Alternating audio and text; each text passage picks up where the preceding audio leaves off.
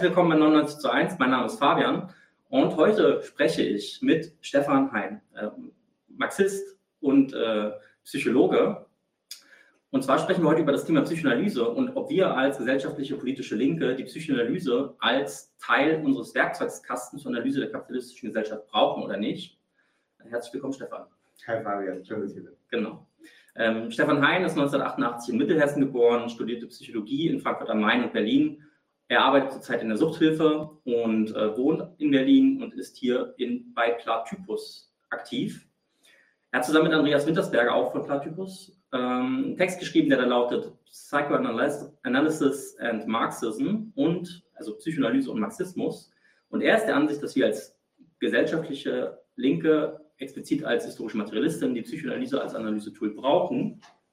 Und ähm, ja, und im Zuge der Folge, die wir mit Albert Krölz hatten, zur Kritik des Pseudomarxismus, hat er sich gemeldet und gesagt, ich sehe da ein, zwei Sachen anders. Und deswegen sitzen wir heute hier. Ja. ja. Okay.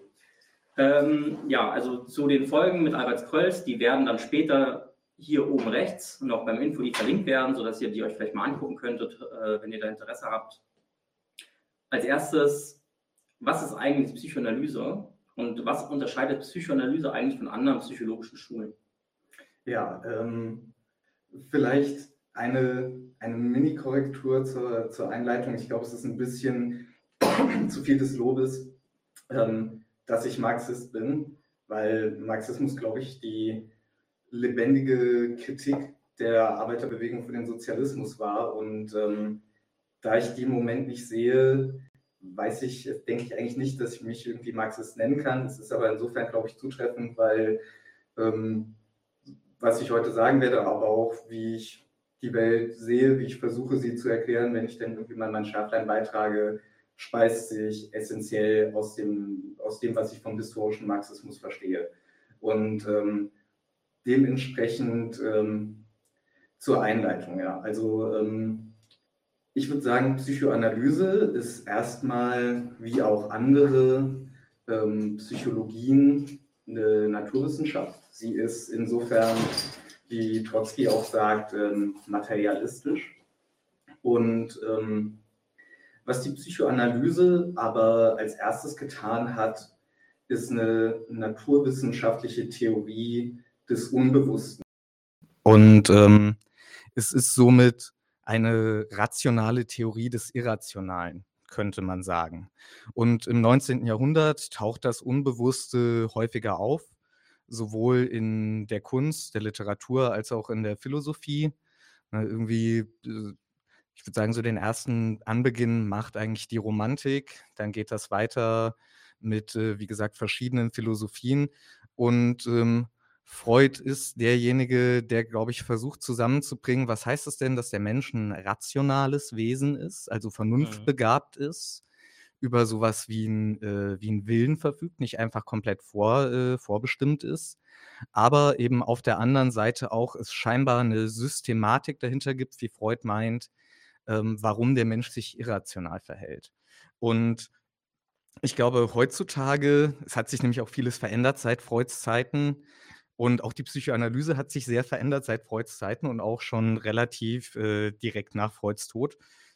Aber die meiste Psychologie heute, würde ich sagen, ist eigentlich eher so ein, so ein Auswuchs, eine Verlängerung von gewissen biologischen oder ähm, teilweise auch ähm, sogar eher Strukturwissenschaften. Ja? Also ähm, da geht es dann meistens überhaupt nicht mehr so um die Frage von einem, äh, von einem Willen oder inwiefern der Mensch ein rationales Wesen ist, sondern das sind dann alles solche Schaltpläne oder reine Organwirkungen.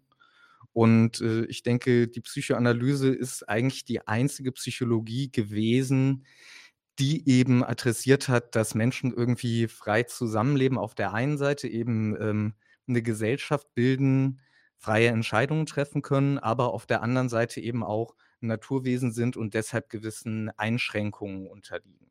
Mhm. Okay. Ähm, erstmal sorry für den Ton. Also da hat mal wieder der Technik, das Technikgenie, also ich, zugeschlagen. Aber äh, ihr habt ja schon die Geisterhand gesehen, die hier in den Bildschirm reingetaucht ist. Nadim hat das für uns hier wieder mal geklärt. Aber kommen wir mal zur nächsten Frage. Und zwar, Psychoanalyse hast du jetzt ein bisschen ausgeführt, äh, ist ja, gibt es schon etwas länger, also Freud ist schon lange tot. Ähm, trotzdem haben sich ja auch gerade am Anfang einige Linke für Psychoanalyse interessiert, also obwohl natürlich man ganz klar sagen muss, also Freud war ein bürgerlicher Denker mhm. und ähm, nichtsdestotrotz, wir haben das auch schon bei der Kritik der, des Freudomarxismus gesehen, ähm, haben sich dann viele Marxistinnen auch für dieses Tool, sage ich jetzt mal, interessiert. Kannst du noch mal vielleicht ein bisschen historisch zurückschauen, wie die Psychoanalyse mhm. ähm, diskutiert wurde unter Marxistinnen? Mhm.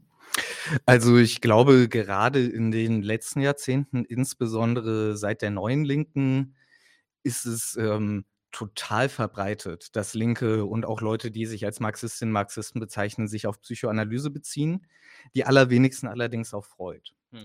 Ähm, und das war zu der damaligen Zeit anders. Ne? Also ich, äh, wenn ich auch noch, das äh, kommt mir gerade auf, wo du es so gut äh, gesagt hast, ähm, was an Freud eben schon sehr interessant ist, er ist eben bürgerlicher Denker, ganz zweifelsohne.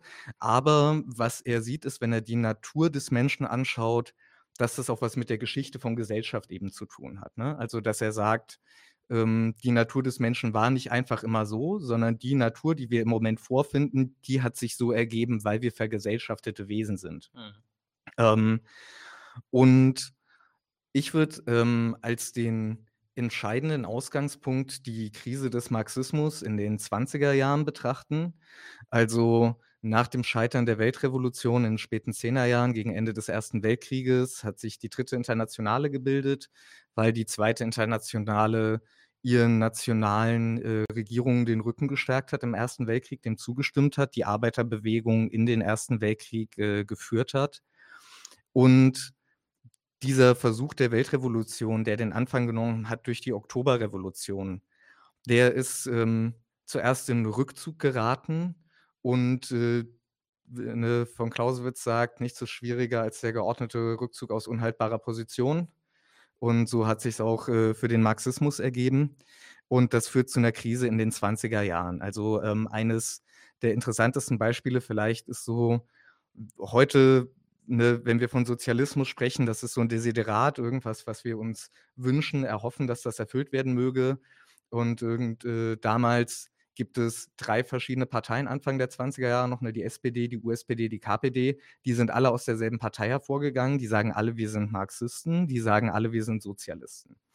Und das führt zu einer Verwirrung. Und ähm, in der Folge mit Albert Kolz zum Freudomarxismus hat er sich dann ja auch viel auf den Faschismus bezogen.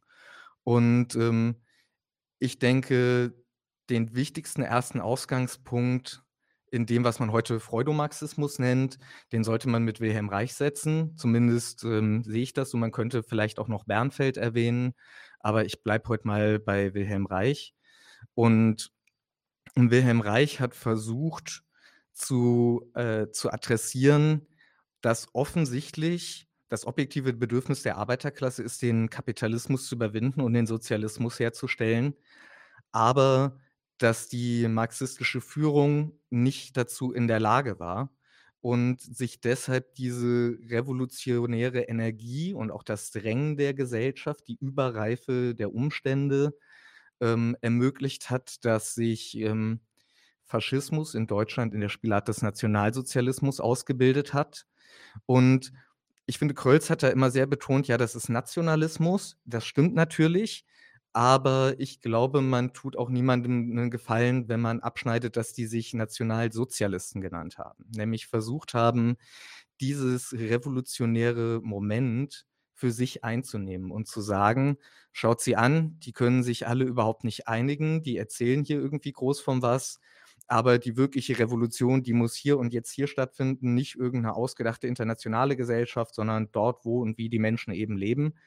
Und dass dieser revolutionäre Gestus ähm, auch von den damaligen Marxistinnen und Marxisten nicht ernst genommen wurde. Mhm. Dass man der Meinung war, ähm, ne, Benjamin zitiert Josef Dietzken, wird doch unsere Sache alle Tage klarer und das Volk alle Tage klüger, dass man mit dem Strom der Geschichte mitschwimmen würde und ähm, Reich sagt sowas, Brot können auch andere fordern. Mhm. Und vielleicht gibt es aber auch noch andere Triebkräfte hinter einer Gesellschaft und sagt, wenn wir als marxistische Bewegung die Führung über die Arbeiterklasse wieder übernehmen wollen, was die revolutionäre Arbeiterklasse von uns erwartet, dann müssen wir uns damit auseinandersetzen, was gerade passiert und warum diese Ideologie, die wir als Marxisten irgendwie als Schal und als Abklatsch erkennen, trotzdem die Fähigkeit hat, die Massen als Gewalt zu ergreifen. Mhm. Da ist ja die klassische Analyse sozusagen äh, der, die Verführung. Also man hat die Arbeiter getäuscht, man hat sie verführt. Und ähm, warum denkst du, ähm, tr trifft das nicht? Naja, im gewissen Sinne trifft es das schon. Die Frage ist halt, wie hat das funktioniert? Ähm, und zwar glaube ich, ähm, das hat funktioniert, indem man eben auf gewisse Bedürfnisse der Leute angesprochen hat, die den Leuten vielleicht selber gar nicht so ganz klar waren. Und, ähm, und hat das eben kanalisiert, um diese eigene Ideologie den Leuten verkaufen zu können. Ne? Also es ist, ähm, es hat dann, wie gesagt, an Bedürfnisse der Leute angeschlossen, die die Leute selber nicht so erkannt haben und auch die, der organisierte Marxismus in Form der dritten und wenn wir wollen, auch der zweiten Internationale nicht erkannt hat und somit im Grunde ähm, schon ne, irgendwie halb zog sie ihn, halb sank er hin. Mhm. Und Kreuz würde jetzt sagen, wahrscheinlich, ähm, er wäre jetzt wahrscheinlich natürlich unzufrieden äh, damit, wie ich ihn zusammenfasse, aber das ist ja durchaus schon also aus einer bürgerlichen Sozialisation heraus, das National sein, persönlich, also in, sein persönliches Interesse mit der Nation zu identifizieren. Also ein starker kapitalistischer Staat, irgendwo hat sich das ja auch dann bewahrheitet nach dem Zweiten Weltkrieg, ist auch in der Lage, seine Arbeiterinnenklasse ganz anders teilhaben zu lassen am Reichtum. Auch äh, der Nationalsozialismus war ja ein Raubkapitalismus letztendlich, der sich auch den Mehrwert anderer Völker eingesteckt hat. Mhm. Da hätte jetzt Krölz wahrscheinlich oder würde er wahrscheinlich sagen, naja, also eigentlich ist es gar kein so irrationales Bild, was er zum Beispiel Adorno sagt. Es ist total irrational, den Nationalsozialisten zu folgen, denn äh, sie geben einem nicht Sozialismus. Aber was sie eben geben, ist äh, Stabilität und einen bestimmten Anteil am gesellschaftlichen Reichtum anderer Nationen. Also steckt da ja doch eine Art Rationalität hinter. Ich glaube, wenn man diesen Standpunkt einnimmt, dann kauft man sich einiges mit ein. Man naturalisiert nämlich die Niederlage der Linken. Man geht davon aus, dass dieses Nationalistische auch damals schon der stärkere Beweggrund für die Leute war, als den Sozialismus anzustreben. Und ähm, ich bin, ich weiß auch nicht, ob das stimmt, ich denke das aber, ich bin der Meinung, ähm, dass eben damals die Möglichkeit einer Weltrevolution bestanden hat und ähm, dass es eben nicht die Arbeiterklasse war, an der das Ganze gescheitert ist, sondern die marxistische Führung, auf die sich die organisierten Arbeiter ja auch verlassen haben. Mhm. Und ähm, ich denke, ne, da steckt eben schon drin, dass der Nationalismus eigentlich stärker ist als die sozialistische Idee. Und de facto ist das das, was passiert ist. Aber das unterschlägt auch, dass die Marxisten Marxisten damals dachten, dass das nicht der Fall sein müsste, sondern dass die Idee des Sozialismus eben nicht einfach in irgendwelchen kleinbürgerlich-revolutionären Köpfen gewachsen ist, sondern der notwendig nächste Schritt der Geschichte und das genuine Interesse der Arbeiterklasse. Und die Aufgabe des Marxismus war es, die selbsternannte Aufgabe des Marxismus war es, der Klasse ein Bewusstsein ihres Kampfes zu geben und eben zu zeigen, dass die Einzelnen, ne, wenn die vereinzelten Arbeiter sich wahrnehmen, können sie immer den Standpunkt des Kleinbürgertums annehmen, die irgendwie davon profitieren können.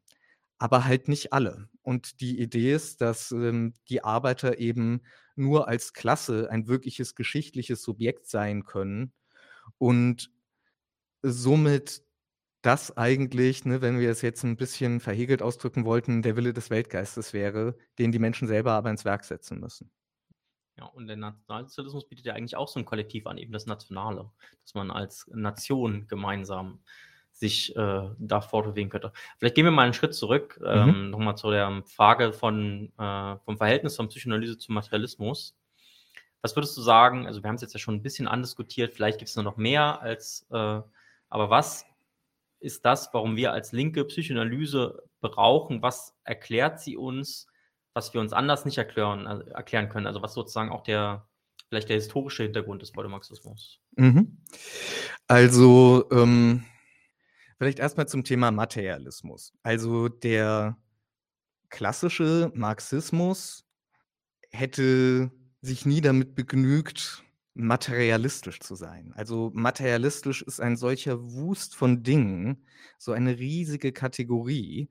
Und äh, Leo Trotzki zum Beispiel sagt ganz klar im Vortrag, natürlich ist die Psychoanalyse materialistisch, denn sie geht nicht davon aus, dass die Seele irgendwas von außerhalb dieser Welt ist, irgendein ein, ein bodenloser Brunnen, sagt er, glaube ich, sondern sie geht davon aus, dass das Seelenleben des Menschen eben aus aus seiner körperlichen Wesenheit hervorgeht und somit auf gewissen biologischen Prozessen aufbaut, wenn sie auch darüber und daraus hinausragt.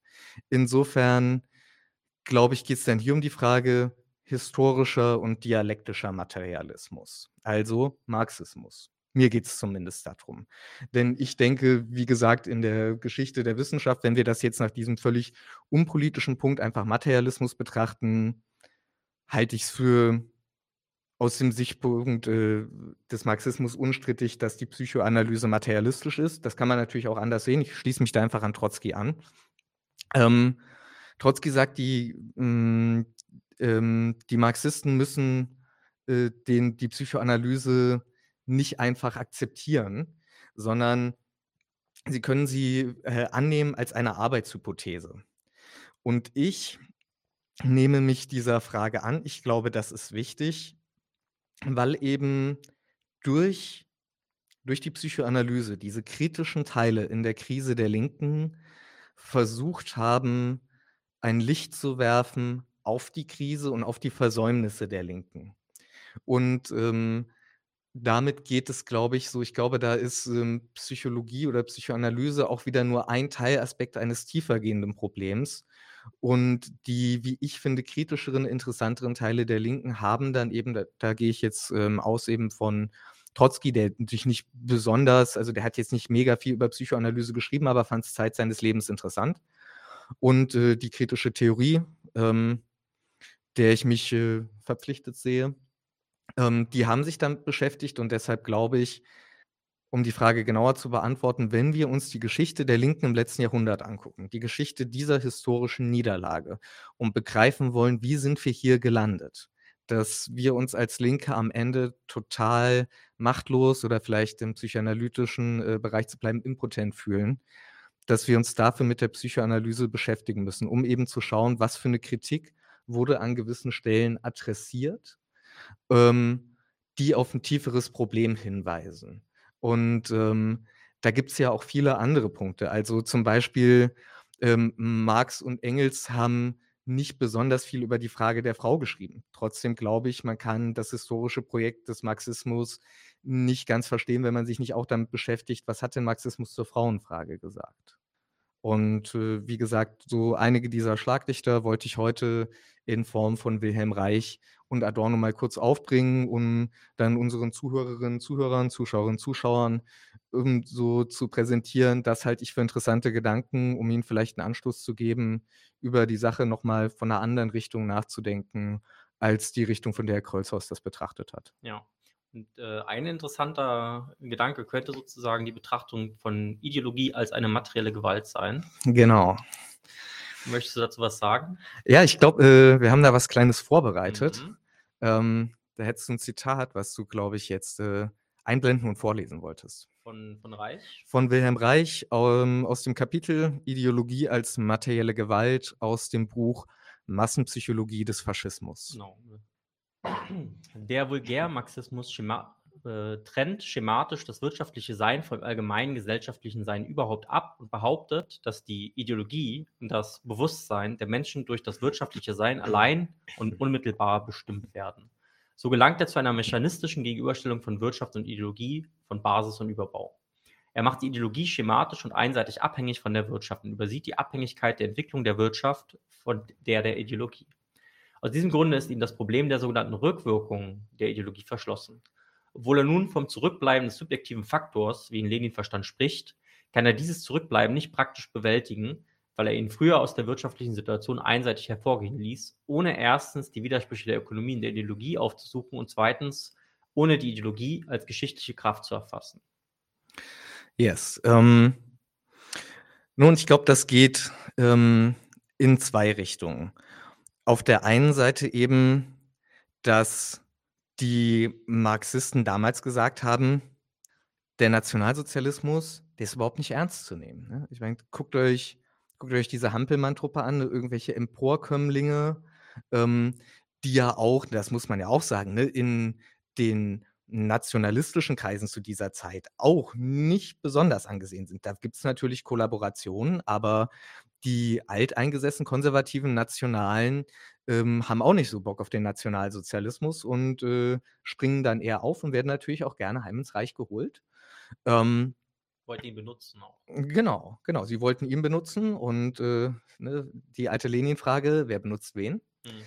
Und ähm, insofern sagt Reich halt auch da, wenn wir nicht äh, darauf achten, inwiefern eben diese Ideologie Massen ergreifen kann, dann verstehen wir nicht, inwiefern das auch wirklich Gesellschaft umformen kann. Und auch hier wieder ne, irgendwie das gesellschaftliche Sein zu dieser Zeit, das bringt ja auch Dinge hervor. Zum Beispiel Walter Benjamin, gibt es einen Aufsatz, das, Kunstalter, das Kunstwerk im, äh, im Zeitalter seiner technischen Reproduzierbarkeit, wo es über eine Aufnahmen im weitesten Sinne geht. Also die ersten Filme, aber auch Radio.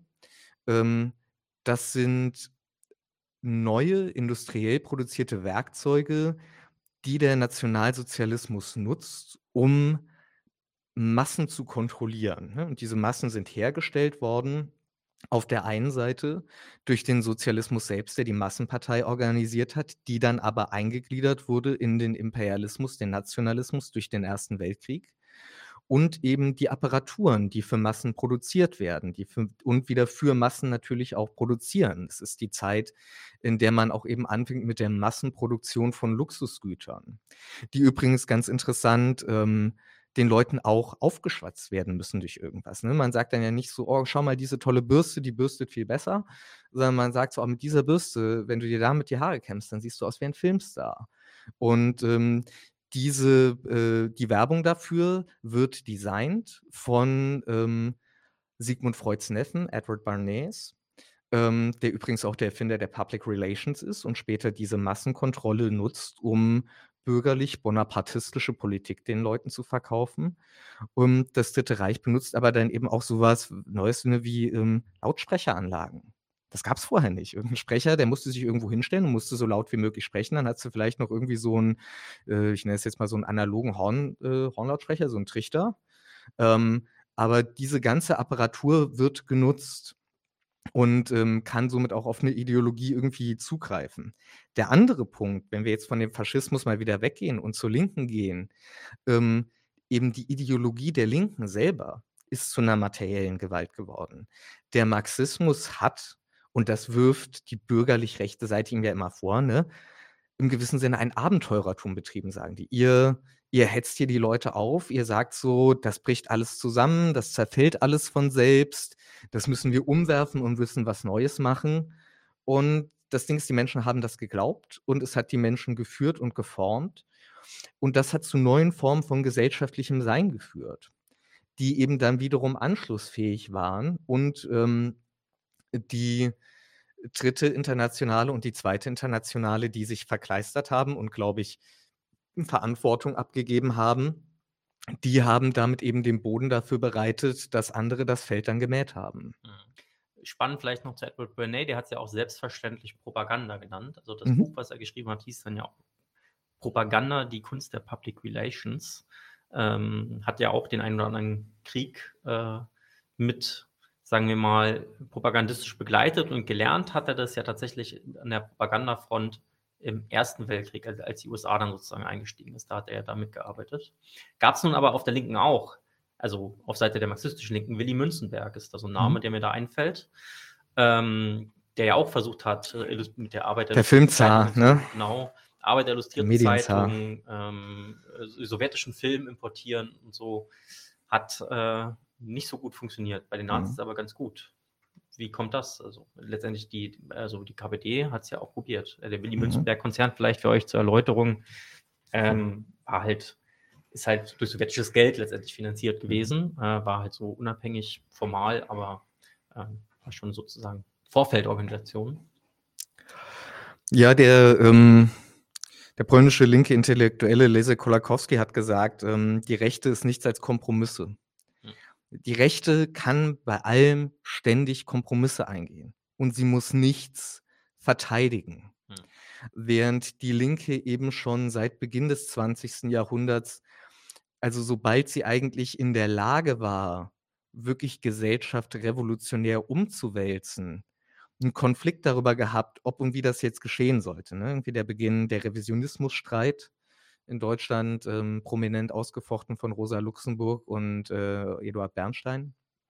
Und ähm, ja, ich denke halt, da ist, äh, da ist der Punkt, die, die dritte Internationale insbesondere unter der Führung Stalins ist eben davon ausgegangen, oder hat zumindest den Leuten erzählt, es geht jetzt weiter. Ne? Wir, wir, wir schreiten immer weiter voran und so ein bisschen dann Notwendigkeit, geschichtliche Notwendigkeit, also das muss passieren, das zu einem Automatismus verklärt. Hm. Und ähm, ist deshalb davon ausgegangen, dass die Arbeiter überhaupt nicht umschwenken können, ne? dass das einmal erreichte Klassenbewusstsein quasi jetzt äh, vielleicht irgendwie auf dem Stillstand ist, aber dann quantitativ einfach weiter ausgebaut werden könnte, während es halt in Wirklichkeit was ist, use it or lose it. Hm. Und ähm, ja, äh, was vielleicht auch noch ganz interessant ist ne, mit Bernays, ähm, ähm, man sagt, ich weiß nicht, ob es irgendwo direkt, ähm, äh, direkt nachgezeichnet ist. Inhaltlich ist es auf jeden Fall so, hat dann auch für Goebbels Playbook gedient. Also auch die nationalsozialistische Propaganda hat sich dann darauf bezogen. Das wäre vielleicht ein anderer Punkt noch. Warum braucht die linke Psychoanalyse? Weil der Feind sie benutzt. Hm. Und weil man deshalb äh, wissen muss, was das ist. Und wenn man sagt, ja, das funktioniert ja sowieso nicht und das macht ja sowieso nichts, ähm, ich glaube, das kann sich eine Linke nicht leisten, die ihre, ihren Auftrag ernst nimmt. Also ähm, geht das Argument dahin, also die, ähm, wenn es stimmt, dass es sowas wie eine Triebstruktur gibt, dann haben die Rechten sie besser zu nutzen gewusst. Haben sie besser durchschaut, also in, zumindest, na, was heißt durchschaut? Also, Zu nutzen gewusst finde ich einen guten ja, Ausdruck, ja. genau, es muss ja, man muss es ja auch nicht verstehen, um es Mhm. sozusagen, ne, es ist ja, äh, Klemperer schrieb ja auch von Hitler als irgendwie Halbgebildeten. Mhm. und er hat sich halt das angelesen, was er einigermaßen brauchte. Mhm. Und genau. Okay. Gut. Äh, Krölz hat ja vor allem auch methodische Krieg in der Psychoanalyse. Also letztlich Mhm. ebenfalls, dass sie spekulativ ist. Ähm, er schreibt, dass die Frankfurter Schule wie folgt vorging.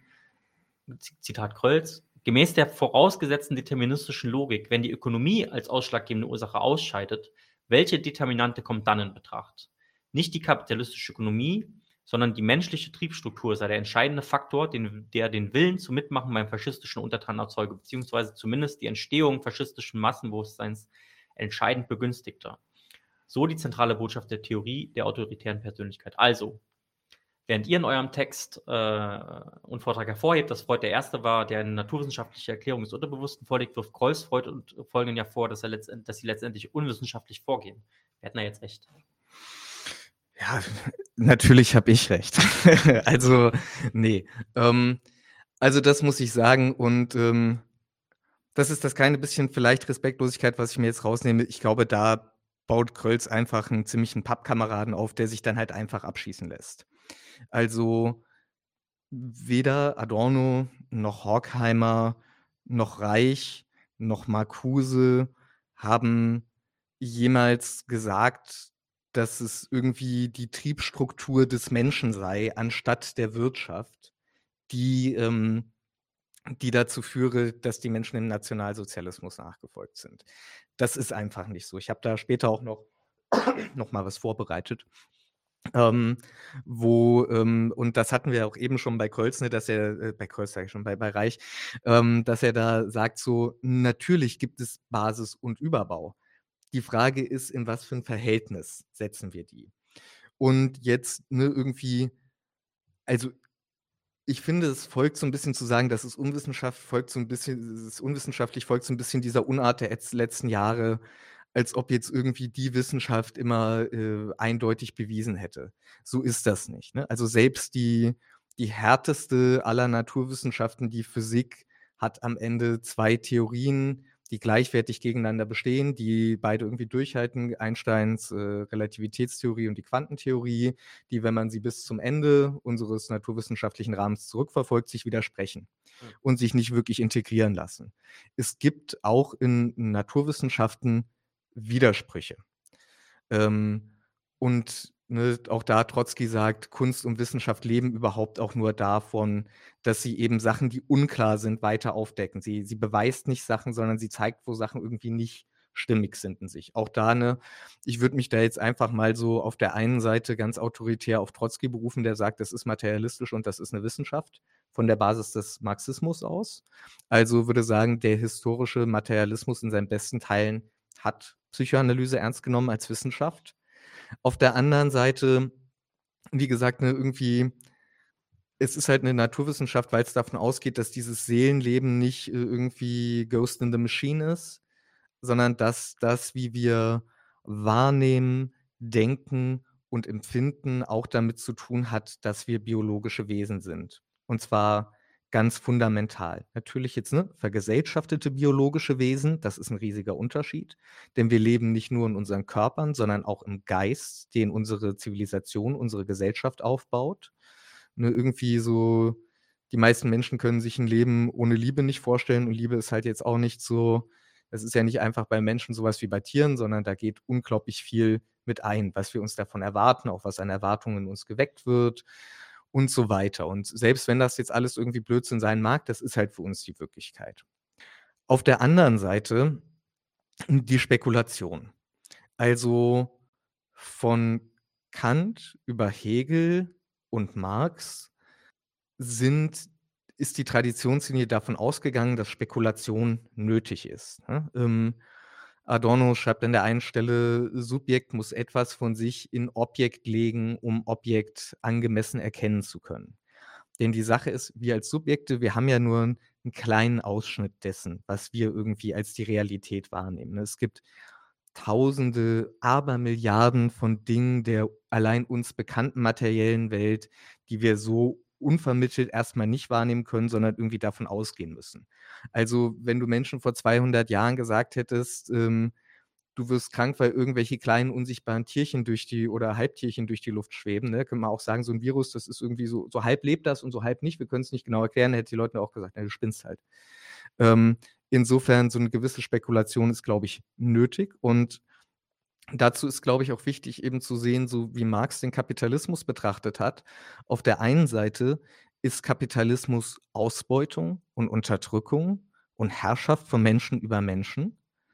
Und ne, was man uns so erzählt, so diese ganzen schönen Freiheiten und alles, ähm, das sind, glaube ich, relativ schale und oberflächliche Freiheiten. Aber der Marxismus hat eben gesagt, wir dürfen das aber nicht nur als das betrachten, sondern wenn wir Kapitalismus objektiv erfassen wollen, dann müssen wir etwas hineinlegen, nämlich die Chance der Zukunft, dass auf Basis dieser Gesellschaft Sozialismus herstellbar ist.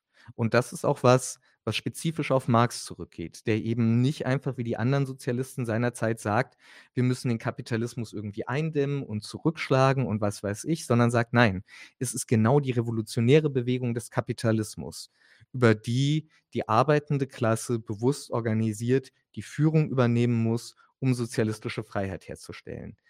Das lässt sich so aus Kapitalismus, denke ich, erstmal nicht unvermittelt so sehen, sondern das äh, benötigt dann halt auch die Spekulation, dass die Freiheit, die jetzt an vielen Stellen nichts weiter als eine ziemlich traurige Werbung und Propaganda ist, eben tatsächlich verwirklicht werden könnte durch die freie Tat des Proletariats. Hm.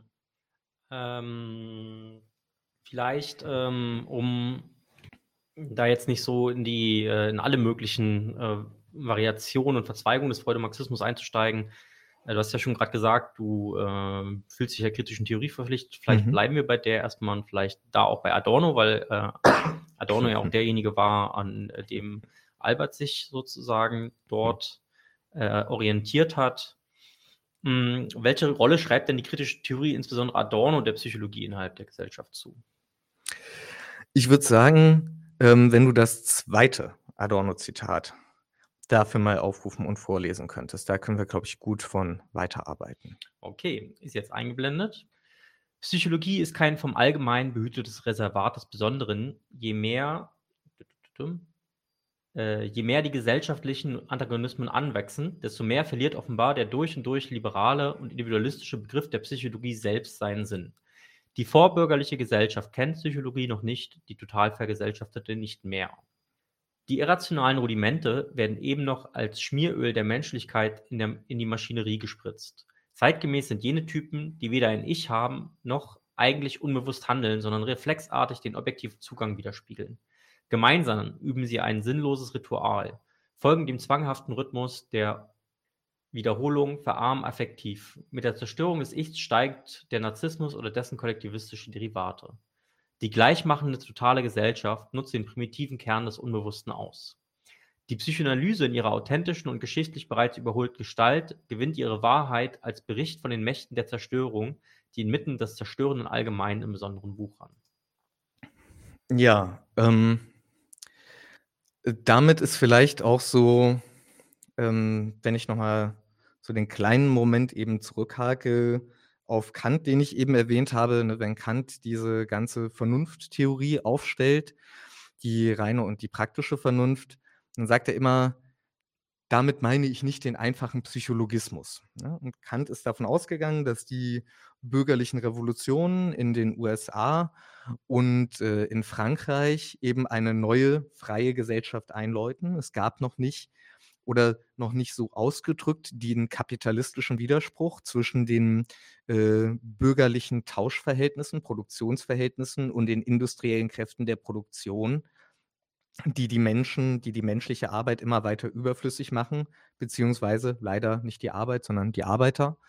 Ähm, und hat insofern gedacht, wir sollten eben vom Menschen ausgehen, als diesem hauptsächlich vernunftbegabten Wesen. Und Gesellschaft sollte so ausgelegt werden, dass aus dieser Vernunft heraus die Sache wächst.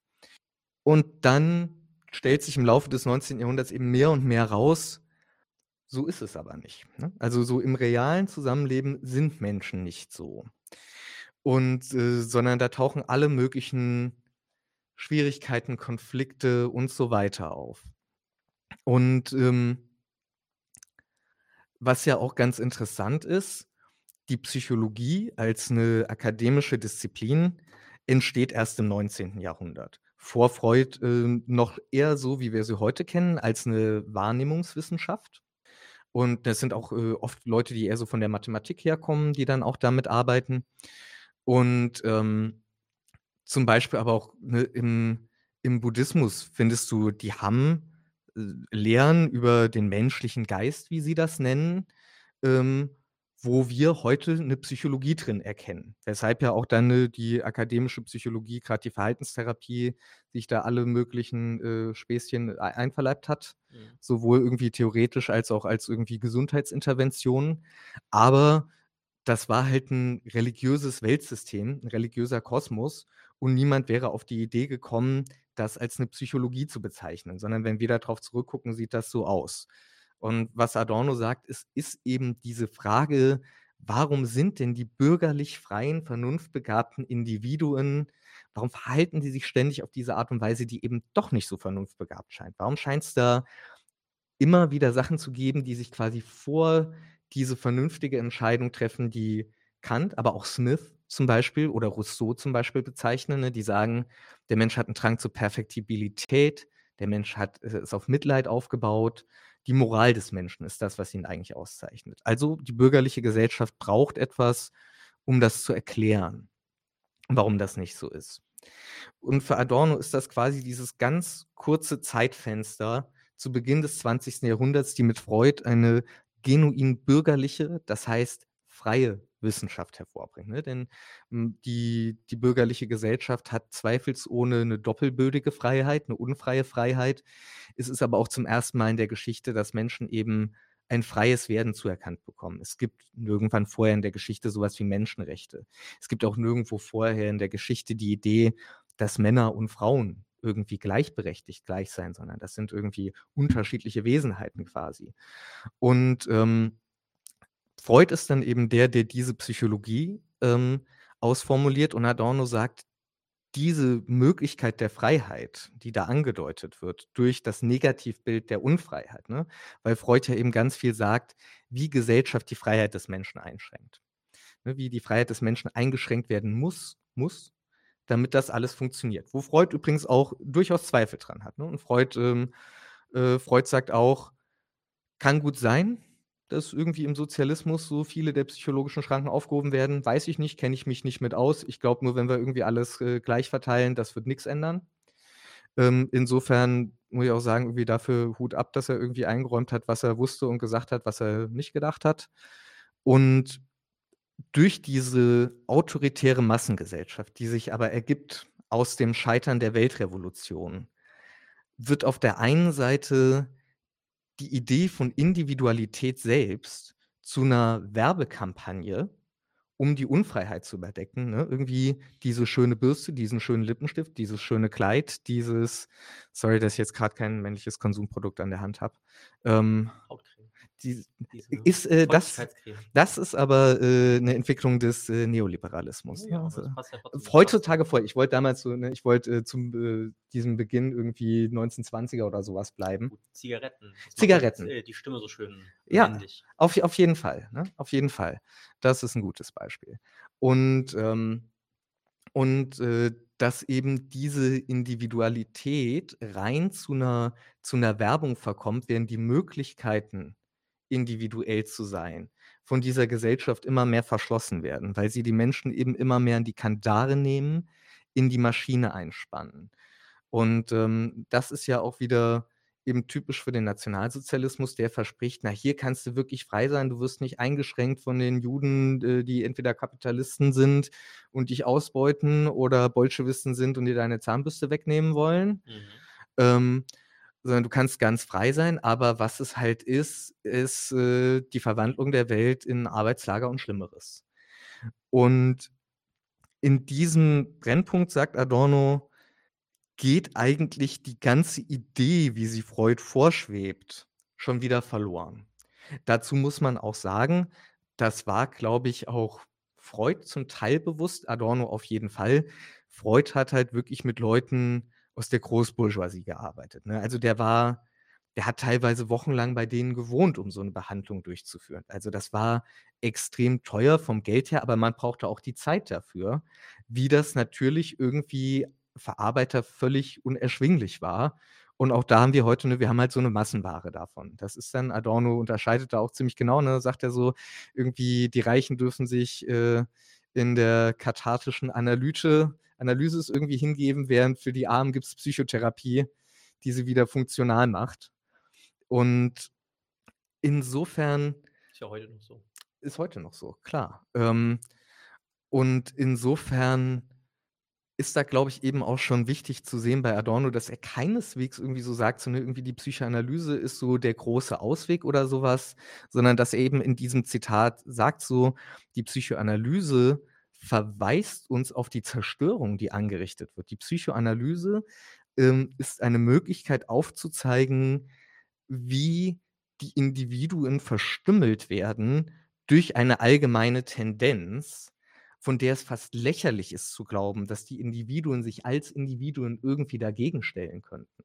Mhm. Und ebenso deshalb versuchen will, genau der Frage nachzugehen, was bedeutet denn eine Gesellschaft, die Freiheit und Wohlstand für alle produzieren könnte, aber im, im großen Stile Elend und Unfreiheit produziert auf allen Ebenen. Ja, vielleicht gehen wir nochmal zurück äh, zu dem, mhm. was in dem Adorno-Zitat jetzt steht, als der primitive, primitive Kern des Unbewussten, mhm. äh, was letztendlich das dann ist, auch äh, worauf äh, der Faschismus sich dann stützen konnte, wenn man jetzt äh, ähm, nach, weiß nicht, direkte Aufklärung oder sowas geht. Ähm, was ist das überhaupt? Was, was ist es? Was ist dieser primitive Kern des Unbewussten, den der Faschismus nutzen kann und, äh, und die Werbung, den aber mhm. ähm, der historische Marxismus nicht für sich zu nutzen wusste? Ähm, also die zwei Schlagworte wären natürlich so Autoritarismus und sadomasochistischer Charakter. Mhm. Dazu muss ich jetzt natürlich ein bisschen was sagen. Also auch da wieder, ne, wenn wir auf Freud zurückgehen, es geht auf ähm, Den Hass auf den Vater. ja, aber, aber auch wirklich noch mehr. Wir, wir gehen jetzt auch mal wirklich, dann gehen wir auch mal in diese Biologie rein. Ne? Also jedes Kind bis heute muss noch lernen, irgendwann die Windeln abzulegen und aufs Töpfchen zu gehen. Und ähm, ne, während äh, wir alle irgendwie davon ausgehen, dass das eine ganz gute Idee ist, ist es aber halt auch so, dass das einen sehr starken Eingriff bedeutet, ne? Dass eben so Menschen irgendwann beigebracht wird, diese und diese Sachen deines Körpers hast du so und so zu machen und nicht zu machen. Geh und Verbote werden im Individuum aufgerichtet. Ähm, und, ähm, dass natürlich auch, ähm, das Kind auf der einen Seite hat eine liebevolle Beziehung zu seinen Eltern, ne? Die Eltern sind das, was das Kind braucht, um überhaupt am Leben zu bleiben. Im besten Fall liebevoll. Ja, ähm, aber auch da, ne, ich, äh, ich meine jetzt mal so, also wenn wir jetzt irgendwie davon ausgehen, so vor Zivilisation, also jetzt irgendwie vor Industriegesellschaft und sowas, musste ein Kind an der Brust einer Frau genährt werden. Und äh, der eine oder die andere hat vielleicht schon mitbekommen, dass das auch erwachsene Menschen irgendwie schön finden. Dass das irgendwie als was Intimes betrachtet wird. Plus halt natürlich, dass es auch einfach eine körperliche Nähe ist. Also auch da wieder, ne, es gibt, ähm, vielleicht glaubt es der eine oder andere nicht, aber ähm, es gibt psychologische Untersuchungen, die gezeigt haben, dass Kinder, wenn sie nicht gekuschelt werden, gestreichelt werden, sterben. Auch wenn sie satt zu essen haben, warm gehalten werden, sauber sind. Ne? Ähm, da hat, hat man tatsächlich, man hat zweimal Versuche damit gemacht. Einmal kann ich dir nicht genau sagen, wann. Da wollte irgendein äh, Baron rausfinden, was für eine Sprache die Kinder sprechen, wenn niemand mit ihnen spricht. Und deshalb sollten äh, die Ammen für die Kinder nicht schön tun mit ihnen, noch sie kosen und so weiter. Und die Kinder sind gestorben.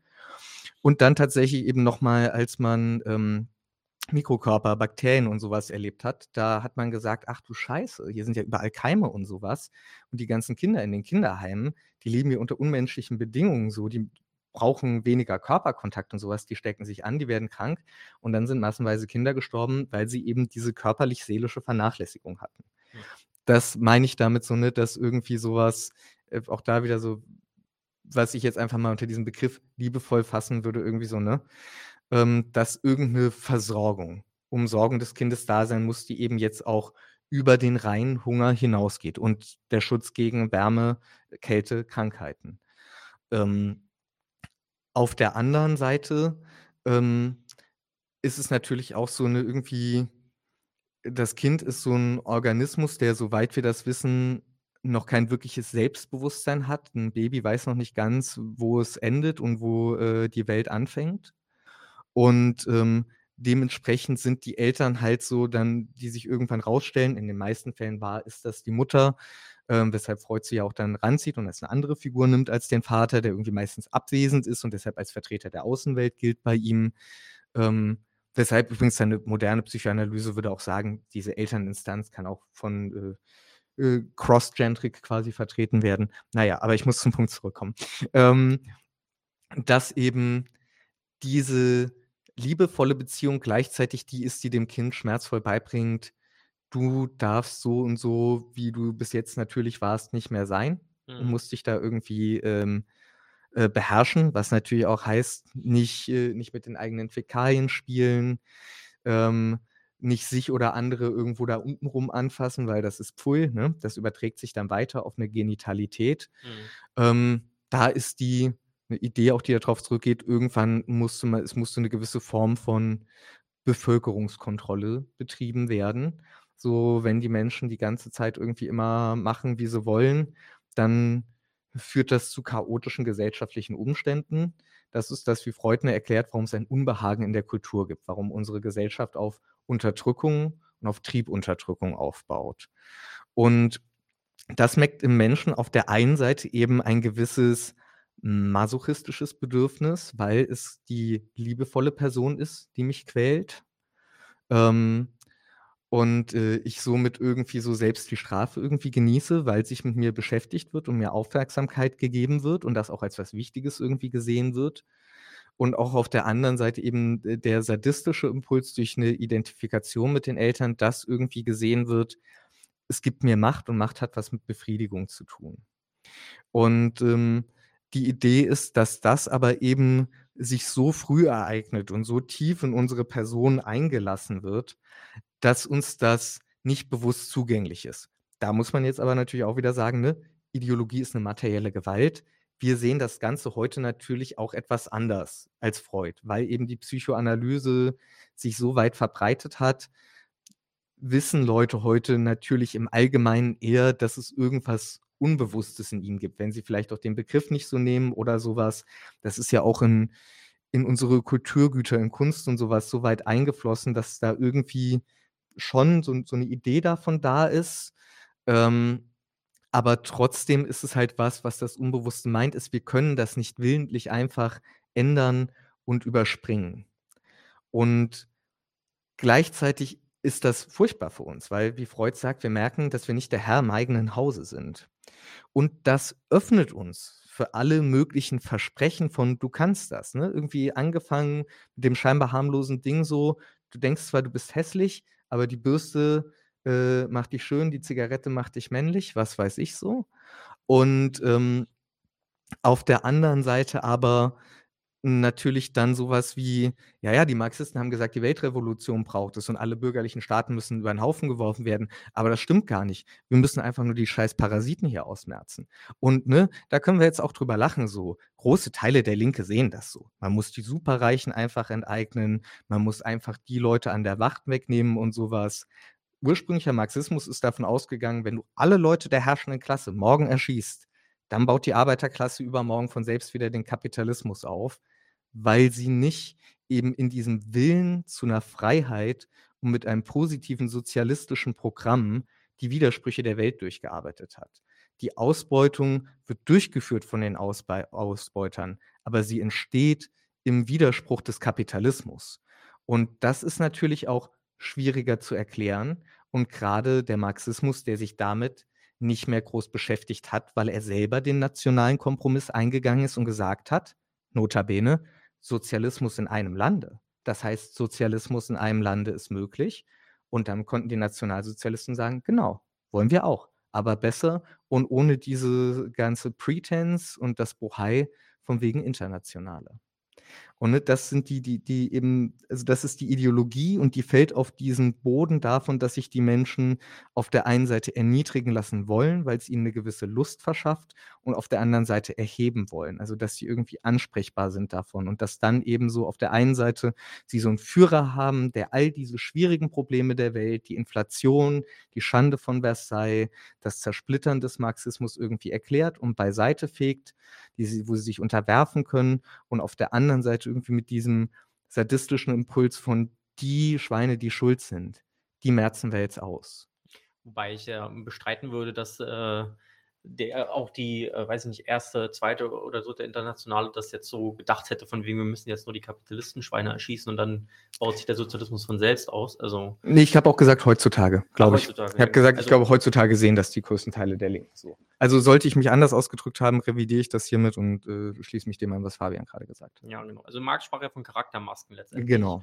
Ähm, vom, mit Willen, also der Kapitalist ist äh, nicht ähm, reines Individuum mit bösen Willen, sondern mhm. mit Willen und Bewusstsein begabtes Kapital. Das heißt, auch ein Arbeiter, der eine Rolle des Kapitalisten kommt, handelt nicht anders. Es sind auch äh, neben den systemischen Zwängen, die es natürlich gibt, Konkurrenz und so weiter und so fort, ähm, ähm, also die sozusagen diese, diese, die systemische Geschichte ist das, äh, was das Kapital reproduziert und nicht der individuelle böse Wille des Kapitalisten. Ähm, ich glaube, die meisten Zuschauer von 99 zu 1 wissen das auch sehr, sehr gut. Aber klar, es ist natürlich was, wenn jetzt irgendwie, wer war das, Franz Müntefering, äh, der selbst noch die Agenda-Reform mhm. durchgeboxt hat, dann von Heuschrecken. Also, und ne, Raubtieren. Genau, also den er selbst ja eigentlich den Finanzmarkt geöffnet hat und dann war er auf einmal ganz entsetzt, dass die es ja genutzt haben, um große Unternehmen zu zerschlagen und die Teile gewinnbringend zu verkaufen und einzuäschern. Ähm, ja, es liegt natürlich in der Logik äh, des, des Systems und nicht am individuellen äh, Willen. So, also wenn man gesetzlich dazu verpflichtet ist, möglichst viel äh, Profit rauszuschlagen. Und das sind kapitalistische Unternehmen tatsächlich. Die sind rein rechtlich den Aktionären verpflichtet und niemandem sonst, also auch nicht im Grundgesetz, also, sondern also eigentlich verpflichtet nicht, sondern das, was tatsächlich umgesetzt, also das ist eine schöne Phrase, die im Grundgesetz steht, was in den Börsengesetzen steht, ist halt, du musst den, im Interesse deiner Anleger handeln und das bedeutet eben Profit äh, zu machen. Und das ist, eine, ist eine systemische Sache letztendlich und keine der individuellen moralischen Verkommenheit. Absolut, absolut. Ich glaube, ne, also ich sage es jetzt auch so, also die Linke setzt, also mit die Linke meine ich jetzt so die allgemeine Linke, da kommen immer noch diese Dinge Superreiche enteignen. Und mir ist so, äh, Nee, find, nein, auf keinen Fall. Nein, so, an wen werden die denn enteignet? An den Staat, genau. Also, das ist wirklich so, das ist eben so, ne, irgendwie so, wenn man glaubt, so die Nationalisierung ist der halbe Schritt zum Sozialismus, genau deshalb reich lesen. Mhm. Weil, nein, natürlich nicht. Der Staat gehört genauso zum Kapital. Von wem wird denn dieser Staat betrieben? Von denselben Kapitalisten. Mhm. Und vielleicht noch ein Punkt zu dem, was du gesagt hast, zu den Charaktermasken ähm, dieses äh, Adorno-Zitat, was wir gerade hatten, ähm, das kommt aus ähm, zum Verhältnis von Soziologie und Psychologie.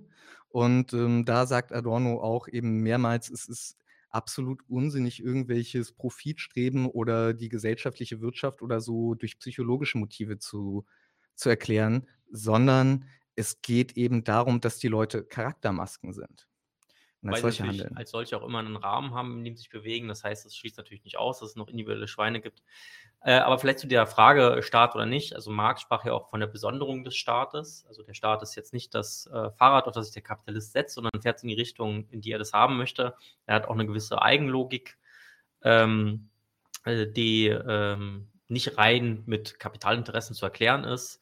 Ähm, aber das führt jetzt vielleicht zu weit, das jetzt alles sozusagen auszudiskutieren. Ich wollte noch mal einen Hinweis machen zum Unterschied zwischen Verstaatlichen und Vergesellschaften. Gibt es äh, auch noch, auch bei uns, ein schönes Interview mit Sabine Nuss zu dem Thema. Im Zuge von Deutsche Wohnen und Co-Enteignen ist die Debatte ja auch aufgekommen.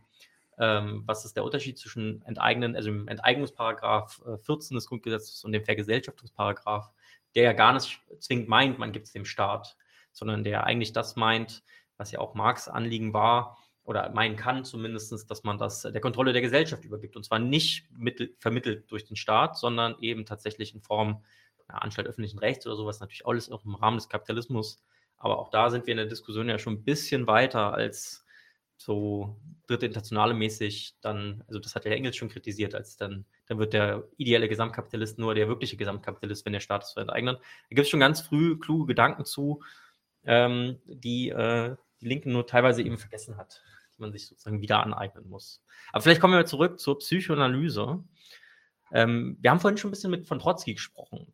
Und du sagst jetzt, okay, Trotzki sagt, ähm, das ist äh, naturwissenschaftlich und äh, kann man also sozusagen auch dem Materialismus zuordnen.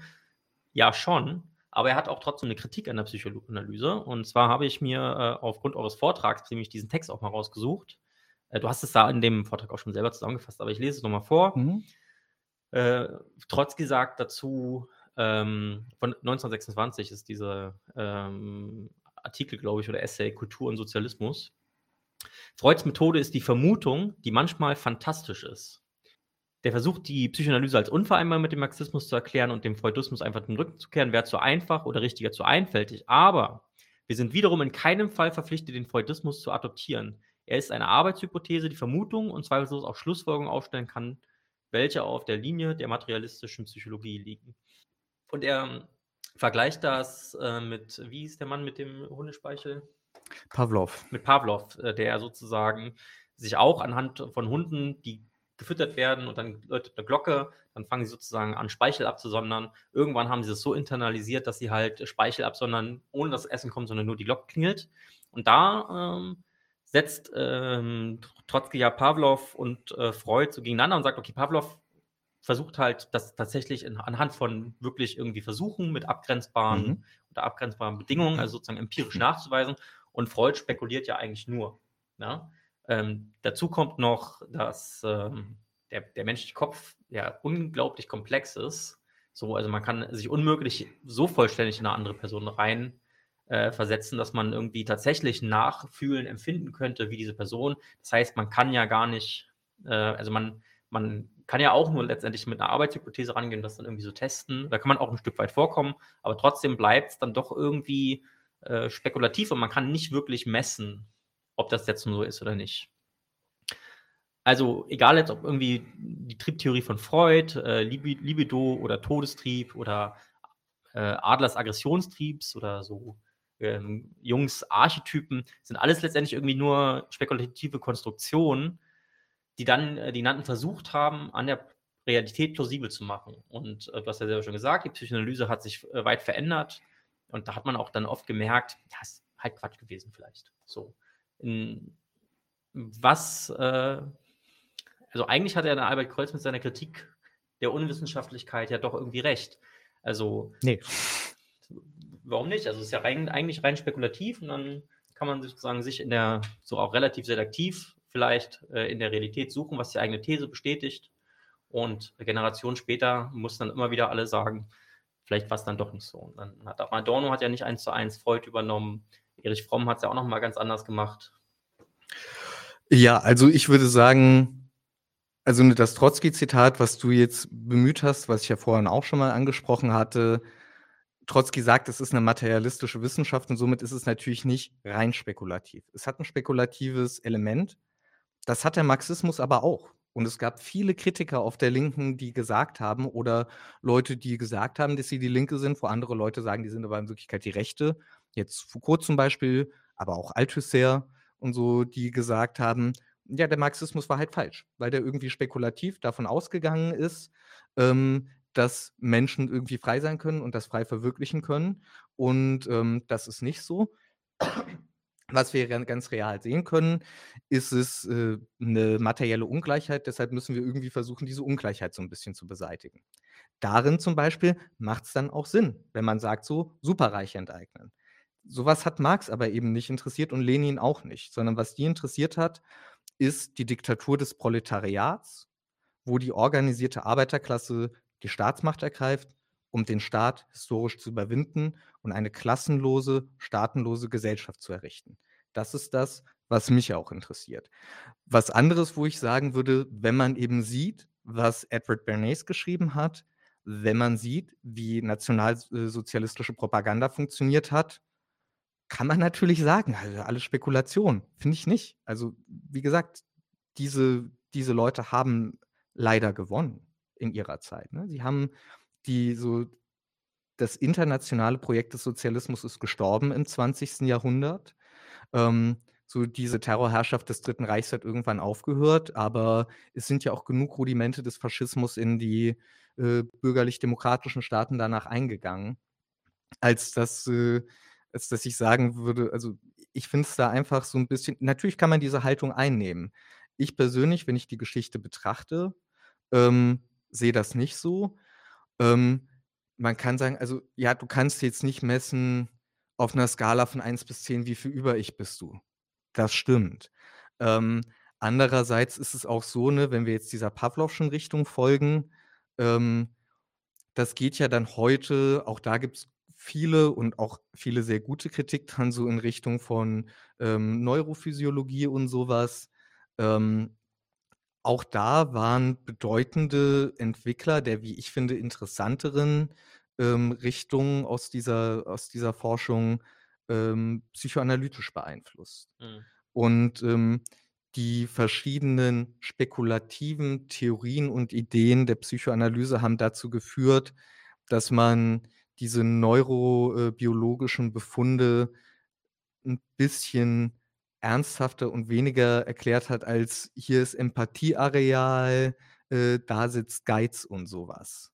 Ne? Also es gibt genug Leute, die kommen und sagen dir, wir haben gemessen und da ist das Dir-Areal in deinem Hirn. Das habe ich schon gesehen und einen halben Herzanfall erlitten, wie das irgendwelche Psychologieprofessoren ähm, Schülern in der Schnupperwoche vorgestellt haben. Das war damals tatsächlich nach der Wirtschaftskrise, muss, äh, also in der Wirtschaftskrise in der Höhe, es muss 2012 oder sowas gewesen sein, ähm, wo die das dann erzählt haben, hier, ne, wir, wir haben da eben Messungen durchgeführt und da können wir sehen, die Menschen sind halt gierig oder die können Risiko nicht berechnen und deshalb machen die Banker das. Und ja, da hast du dann deine Messung. Ähm, da kann dann niemand sagen, ja, das ist aber spekulativ. Aber das halte ich wirklich in keiner Art und Weise für seriöser.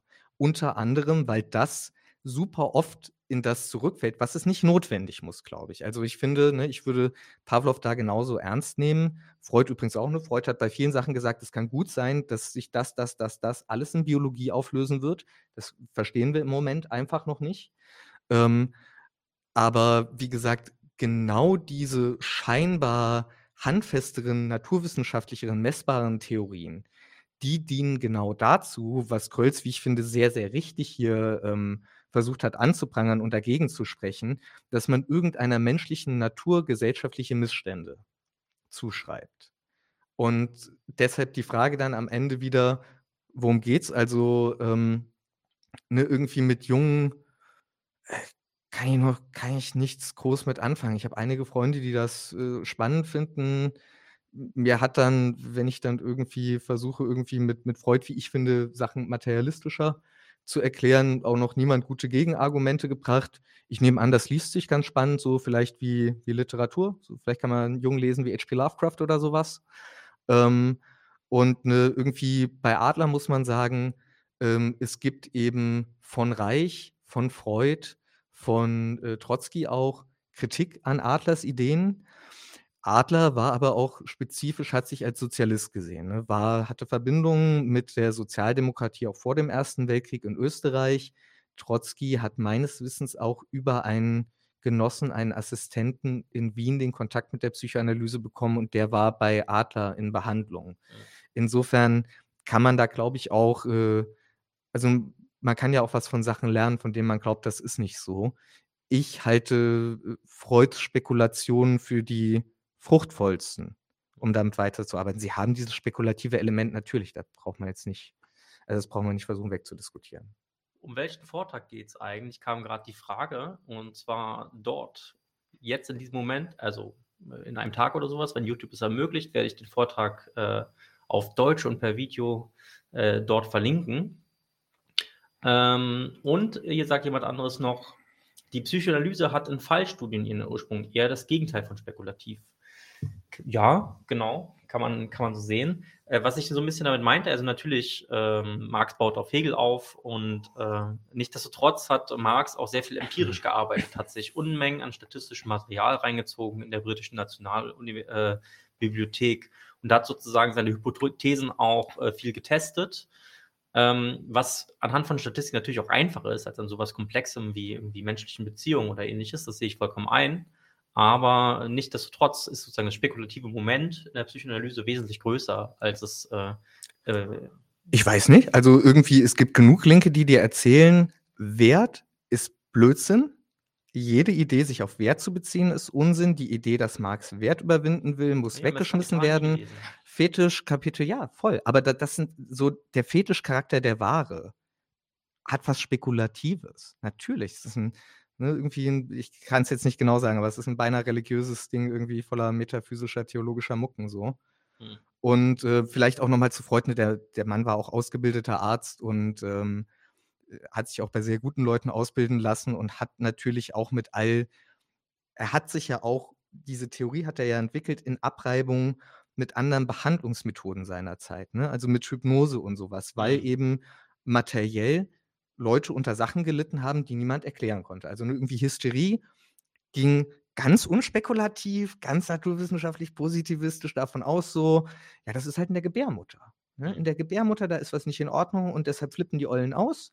Und ähm, Freud hat dann versucht, hat mit dieser Hypnose gearbeitet, die irgendwelche Wirkungen mit Leuten hatte und hat dann versucht zu zeigen, aber was ist es denn da dran, empirisch überprüft, was funktioniert und was nicht, weil er gesehen hat, bei manchen funktioniert es und bei anderen nicht und hat versucht zu schauen durch Trial and Error und eben auch so in, an Fällen, wie es äh, die Zuschauerin der Zuschauer gesagt hat, was davon funktioniert und was nicht. Hm. Ähm, also ich glaube, diese These, dass es an der Gebärmutter liegt, würde ich auch als hochspekulativ bezeichnen. War halt damals die naturwissenschaftliche Standardhaltung. Ja. Und ne, wenn du zurückguckst, wirkt alles dumm. Also irgendwie zu glauben, so eine, wer, wer glaubt schon, äh, dass die Sonne sich um die Erde dreht? Hm. Das sieht doch überhaupt nicht so aus. Ja. Gut. Wir haben jetzt ein bisschen rausgearbeitet, dass es dir wichtig ist, auch die historische Rezeption von Psychoanalyse zu verstehen, um den, äh, oder besser gesagt, das haben wir nicht rausgearbeitet, aber das ist etwas, äh, was sozusagen bei äh, euch bei Platypus ja immer sehr wichtig ist, sozusagen, um den historischen Marxismus auch zu verstehen oder Lehren daraus zu ziehen. Ähm, die Frage, die jetzt aber noch bleibt, so ein bisschen ist ja, okay, aber brauchen wir jetzt unbedingt die Psychoanalyse auch heute noch, um äh, Gesellschaft zu verstehen? Und wenn ja, ähm, hat, hat sie einen Wert für eine explizit historisch-materialistische Erklärung von Gesellschaft? Ähm, was würdest du dazu denn jetzt so abschließend sozusagen dazu dann nochmal sagen? Und dann ansonsten, Leute, ihr könnt natürlich auch Fragen stellen. Also ich sehe hier viele Anmerkungen, die, glaube ich, schwierig sind, hier mit einzubeziehen und die nochmal alle zu diskutieren. Aber Fragen könnt ihr gerne nochmal stellen, dann wird Stefan die beantworten. Ähm, und ähm, ja, ansonsten hast du das Wort. Ja, ich, ähm, ich werde mich bemühen. Ähm, kannst du noch mal ganz kurz mir einen Stichpunkt geben? Ich habe jetzt auf den Bildschirm geschaut und habe deinen. Okay, warum brauchen wir jetzt ah, genau. noch ja, ja. Psychoanalyse? Klar. Ähm, ich meine, wir haben ja auch natürlich. War ein freudscher Vergesser. Äh, wir haben ja auch schon festgestellt, okay, vielleicht, also, ne, also man kann auch, glaube ich, sagen, Freud hat sich auch geirrt, andere Psychoanalytiker haben sich auch geirrt. Ähm, ich denke auch, die Frankfurter Schule hatte vielleicht dann doch ähm, die Totalität der Gesellschaft ein bisschen zu total gefasst, also dass es da gar keine Widersprüche mehr gibt und man am Ende immer irgendwie wieder bei, äh, beim Kapitalismus rauskommt. Also das glaube ich nicht, dass, dass sie das so formuliert hat. Nee, nee. Also das ist, glaube ich, auch wieder so ein, so ein, so ein bisschen so ein Pappkamerad der Sekundärliteratur. Ähm, das ist mein persönlicher von meiner, äh, von meiner es, es erscheint so. Es erscheint so. Das, das, ne, diese Lektüre lässt sich halt auch nicht lösen von den Leuten, die das jahrelang irgendwie schlecht repräsentiert haben. Ähm, nicht nur die. Ähm, aber die ganze, der ganze Marxismus ist äh, nicht besonders ruhmreich, finde ich, irgendwie präsentiert worden in den letzten Jahren, Jahrzehnten. Wobei das auch wieder kein Vorwurf gegen die Leute sein soll, die es gemacht haben, sondern auf eben diese geschichtlich schwierige Situation hinweisen soll. Ähm, ich würde mal, ich glaube, es ist James Robertson von der Spartacus League zitieren, der sagt frei nach der 11. Feuerbach-These, wir sind nur insofern in der Lage, die Welt zu verstehen, als wir sie auch verändern können. Hm. Ähm, und ich muss sagen, das ist ja sowas, ne, was, äh, was neulich auch ein äh, Genosse von mir, High Farsad, äh, vom Gegenstandpunkt äh, gehört hat, so, du musst mal wegkommen von deinem Praxisfetisch. Äh, solche Fragen stellt man sich, wenn man die Welt verändern will. Wir wollen die Welt, wir wollen Gesellschaft verstehen.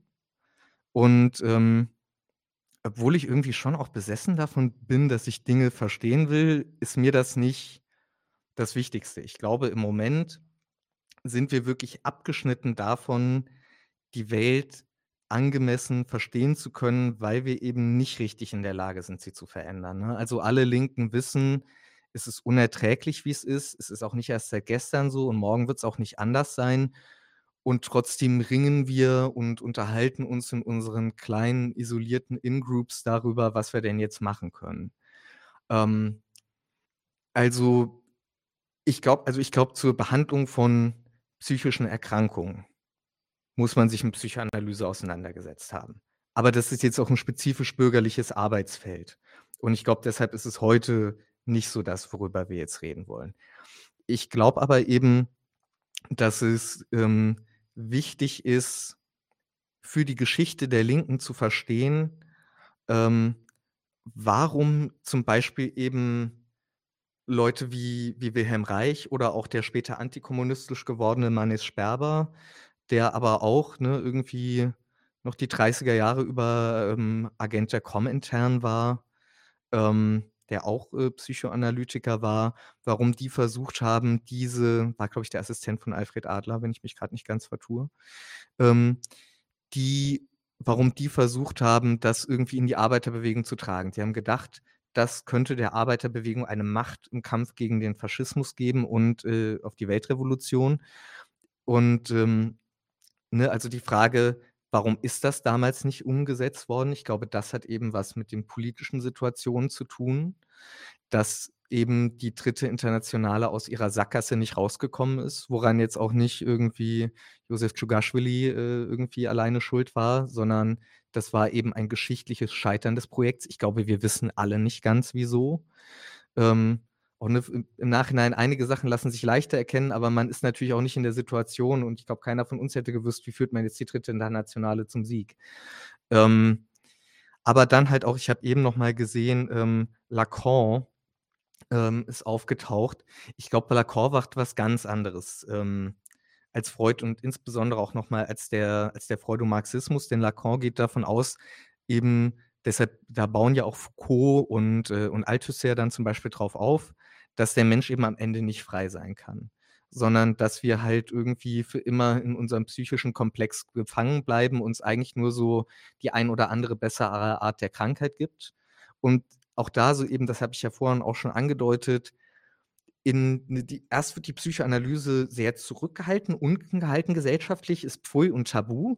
Und in den 50er Jahren ist sie dann überall, ne? in Frauenzeitschriften, so irgendwie Cary Grant äh, nimmt erst LSD, dann macht er eine Psychoanalyse.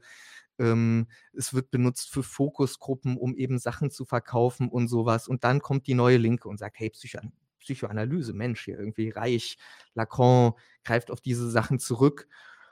Und das hat die Linke geformt seitdem. Und deshalb glaube ich eben, wir brauchen heute Psychoanalyse insofern, um zu verstehen, welche Rolle hat sie in der Linken gespielt. Ich glaube natürlich auch, dass wenn wir wieder eine politische Linke hätten, dass dort Psychoanalytikerinnen, Psychoanalytiker, aber auch alle anderen Psychologen natürlich auch mit ihren Fähigkeiten sich einbringen müssten, aber dann natürlich nicht in dem Rahmen, in dem sie das bisher gemacht haben, sondern um der Arbeiterklasse im Kampf die Waffen zur Verfügung zu stellen, von denen die Arbeiterklasse denkt, dass sie notwendig sind gerade. Also ähm, zusammengefasst, ähm, du sagst also, dass Psychoanalyse einerseits noch so ihren Wert hat als irgendwie Behandlungsmethode äh, in so deiner bürgerlichen Realität, also Menschen mit psychischen Krankheiten eben irgendwie auch nachhaltig zu behandeln, also als Therapieform noch relevant ist, aber zusätzlich eben auch noch politisch relevant ist, um Ideologie als materielle äh, Gewalt auch äh, im, zugunsten der, äh, der Umwälzung des Kapitalismus zu nutzen?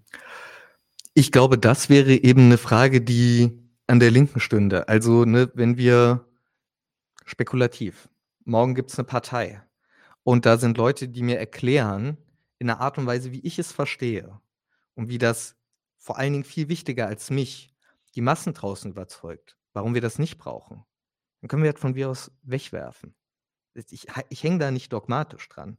Ich glaube, dass die Situation, wie sie sich jetzt darstellt, schwierig zu verstehen ist. Und auch nicht nur in der, der Behandlung, in der Therapie, sondern auch in Form wirklich vom wissenschaftlichen Denken darüber. Denn es gibt ja auch nur eine Psychologie eben jenseits der Psychoanalyse. Und ich muss sagen, also da würde ich an einigen Stellen auch durchaus mit den polemischeren Teilen ähm, von Kölz d'accord gehen, die haben nicht viel mehr Substanz als ein Horoskop.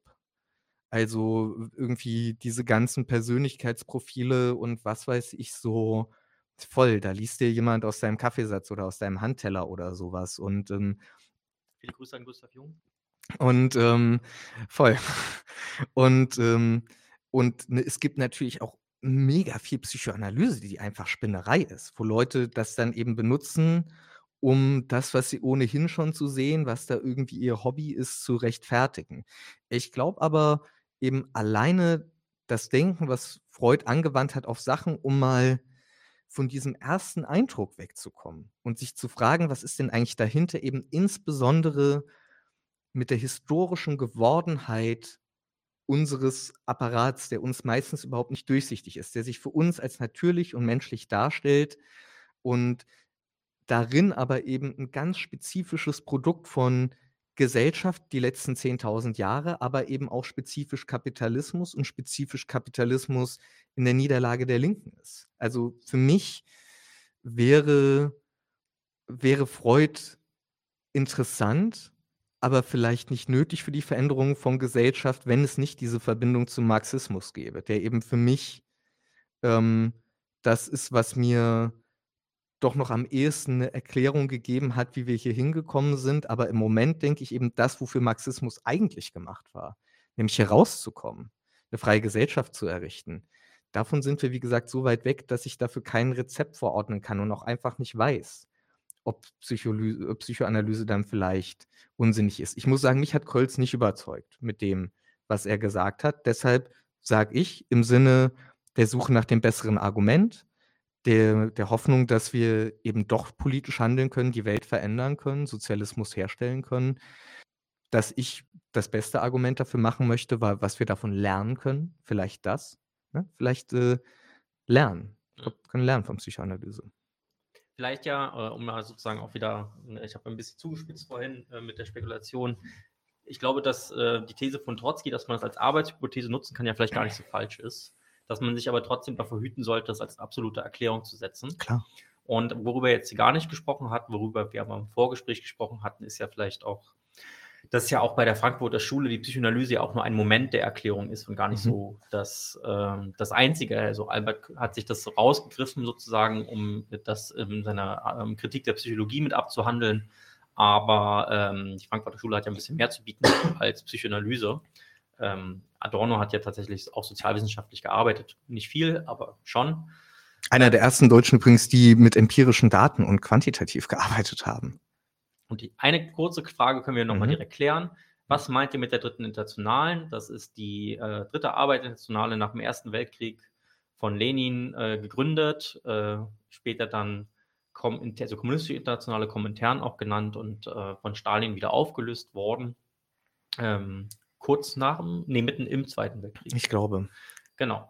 Gut, dann haben wir jetzt hier wieder eine ganze äh, Nightmare Reality ist hier anscheinend tief drin im Thema und äh, hat eine ganze Reihe von äh, äh ganz spezifischen Fragen gestellt. Ich glaube, wir können die nicht alle beantworten, leider. Aber ähm, du sprichst äh, Nightmare Reality von der Psychoanalyse als äh, interpretative Methode von Alfred Lorenzer Tiefenhermeneutik und fragst dazu, Dich würde interessieren, wie Lorenz das Entwurf einer materialistischen Sozialisationstheorie für eine Kritik der bestehenden Bedingungen einer Sozialisation zu bewerten ist. Ich weiß nicht, ob du äh, den äh, Lorenzers kennst und dass du was sagen kannst vielleicht. Ich kenne mich grob aus, aber dafür bin ich nicht der, seriös, äh, der seriöse Ansprechpartner, um das zu sagen. Hm. Finde ich, äh, find ich spannend, ähm, würde würd gerne was dazu hören, lesen, was damit äh, gedacht ist, aber ich fürchte, da kann ich jetzt keine kompetent gute Aussage zu machen. Hm. Pardon. Ein vertagenes, aber vielleicht Nightmare Reality, wenn du jemanden hast im deutschsprachigen Raum, der dazu was sagen kann, dann können wir vielleicht auch mal ähm, können wir vielleicht ja auch mal gucken, ob wir da ein Interview zu machen. Also wir werden voraussichtlich auch noch äh, jemanden zur kritischen Psychologie mal einladen, um sozusagen deren Perspektive auf Psychologie ähm, hier mal zu diskutieren. Mhm. So, jetzt hat mir hier den Beluga reingeschrieben, wie war die Frage auf diese Antwort? Und äh, da ähm, kann ich jetzt äh, gar nicht so sehr sagen, welche Frage und welche Antwort du meinst, deswegen übergehen wir das jetzt hier einfach mal elegant. Adniel Rumut schreibt, das Problem mit dem Begriff der Spekulation ist mittlerweile, dass niemand mehr über den Begriff von Spekulation verfügt. Bei Hegel ist spekulative Logik gegensätzlich zur Beliebigkeit gesetzt. Yes. Exakt. Also die Spekulation ist ein notwendiger Teil von Objektivität in dem philosophischen Denken, auf dem Marx und Engels aufbauen. Mhm. Und ähm, wie gesagt, das ist eben die Idee, so das Objekt so stellt sich da in einem Wust von Informationen. Also es gibt unglaublich viele ähm, Bestandteile irgendwie der materiellen Realität. Wir nehmen davon nur ein bisschen was wahr. Und ähm, wenn wir wissen wollen, was dieser kleine Ausschnitt irgendwie für uns bedeuten kann, dann müssen wir eben auch noch was von uns mit reinlegen, weil eben ansonsten eigentlich alles passieren kann. Also auch da so eine, nach der Quantentheorie ist es äh, völlig möglich, dass uns irgendwie ein Pottwall auf den Kopf fällt. Es ist einfach nur unverdammt unwahrscheinlich. Ich habe übrigens noch, weil äh, ich habe auch die ganze Zeit drüber nachgedacht. Ich will keine der Zuschauerfragen abwürgen und werde äh, hier bleiben, solange notwendig ist. Aber ich würde ganz gern noch dieses zweite bzw. erste Adorno-Zitat ähm, noch mal kurz von dir vorgelesen haben, weil ich das auch noch mal wichtig fand, um einen kleinen Eindruck davon zu vermitteln, was Adorno sich eigentlich bei dem Ganzen denkt. Weil ich auch eben noch mal über Therapie und so gesprochen habe, da will ich auch nicht, dass jetzt irgendwas falsch rüberkommt. Ja, genau, wir haben es vergessen, aber wir können es natürlich auch nachliefern. Der Inbegriff der selbsterhaltenden Rationalität der je Einzelnen ist zur Irrationalität verdammt, weil die Bildung eines vernünftigen gesellschaftlichen Gesamtsubjekts der Menschheit misslang. Daran laboriert umgekehrt auch wieder jeder Einzelne. Das Freud'sche Gebot, wo es war, soll ich werden, behält etwas stoisch Leeres, Unevidentes. Das äh, realitätsgerechte, gesunde Individuum ist so wenig krisenfest wie das rational wirtschaftende Subjekt ökonomisch. Die gesellschaftlich irrationale Konsequenz wird auch individuell irrational. Insofern wäre es in der Tat, wären in der Tat die Neurosen der Form nach aus der Struktur einer Gesellschaft abzuleiten, in der sie nicht abzuschaffen sind. Noch die gelungene Kur trägt das Stigma des Beschädigten, der vergeblichen, sich pathisch übertreibenden Anpassung. Indem der Geheilte dem irren Ganzen sich anähnelt, wird er erst recht krank, ohne dass doch der, dem die Heilung misslingt, darum gesünder wäre. Aus äh, zum Verhältnis von Soziologie und Psychologie. Genau. Ähm, da vielleicht auch nochmal zu diesem Punkt, so eine irgendwie, ich glaube auch da wieder, es ist kapitalistische Propaganda, dass es irgendwie diesen äh, gesunden Menschen gibt, der man da irgendwie sein kann, den man nur wieder wecken muss. Übrigens eine Propaganda, die Erich Fromm sehr gerne auch bedient hat. Mhm. Ähm, und ähm, ich glaube, es gibt schon eine Notwendigkeit, weil es einfach Menschen gibt, die leiden wie Schwein und wenn denen irgendwas hilft, äh, will ich das in dieser schlechten Realität irgendwie nicht abschlagen. Ähm, was ich daran eben wichtig finde bei Adorno ist, dass er sagt, so eben auch diese ganze Verkrüppelung der Individuen, die resultiert eben aus der gescheiterten Weltrevolution, weil die Bildung eines vernünftigen Subjekts der Menschheit misslang. Deshalb und alle Einzelnen müssen diese bittere Suppe auslöffeln, aber niemand lebt lang genug, um diesen äh, Riesentopf leer zu machen, so, der sich immer weiter von unten nachfüllt. Das heißt, alle, alle müssen das Elend abtragen als Vereinzelte, aber als Vereinzelte gibt es keine Lösung und gibt es keinen Ausweg. Und noch schlimmer eben nicht mal für die Einzelnen. So gibt es dann irgendwie die Möglichkeit. Also, ne, der, der Einzelne kann nichts am Ganzen ändern, aber er kann auch nicht mal was an sich ändern. So, ne? Irgendwie diese Idee so, I start with the man in the mirror, ja, irgendwie, wo, wo kann ich denn anfangen bei mir? Da ist auch was dran, ne? irgendwie, wer überhaupt nicht für sich selber sorgt, dem wird es wahrscheinlich auch schwerfallen, sich um andere Sachen zu kümmern, weil er irgendwann einfach zu ausgebrannt ist, zu fertig ist. Ähm, insofern ist da eine Wahrheit dran. Aber dieser Punkt von so, ne, der Fünfer ins Adorno-Phrasenschwein, es gibt kein richtiges Leben im Falschen. Und alles das Falsche im einzelnen Leben ist Ausdruck dessen, was falsch ist mit, mit der Gesellschaft und mit der Welt. Und insofern, wie gesagt, also ich bin mir, ich lege meine intellektuelle Hand dafür ins Feuer, dass Adorno von Widersprüchen in kapitalistischer Gesellschaft ausgeht, die die Möglichkeit des Sozialismus, des Kommunismus noch immer in sich bergen, aber auch er hat halt gesagt, ich bin leider nur irgendein intellektueller Professor und kein Parteiführer. Ich weiß nicht, was ich den Leuten dafür für eine Anleitung geben sollte oder könnte. Dafür bräuchte es eine, eine organisierte Klasse. Die gibt es nicht. Und insofern legt er halt wenigstens den Finger in die Wunde, um auch zu versuchen zu sagen, wieder so dieses Glücksversprechen oder Anti-Unglücksversprechen durch die Psychoanalyse, das, äh, das lässt sich nicht erfüllen da sind wir eigentlich auch bei dem Entfremdungsbegriff äh, von Marx angelangt, der und auch, äh, das sei mir jetzt gegönnt, dass ich das sage, der auch, auch ein spekulatives Moment enthält, weil es ja eigentlich unterstellt, es gäbe eben dieses richtige Leben, um jetzt wieder bei Adorno zu sein. Ja, also man kann ja nur davon ausgehen, dass man entfremdet ist, wenn es etwas nicht Fremdes gäbe. Also das ist ja vorausgesetzt dann in dem Bild. Und äh, insofern vielleicht ja auch nicht das Richtige ist in der Zukunft.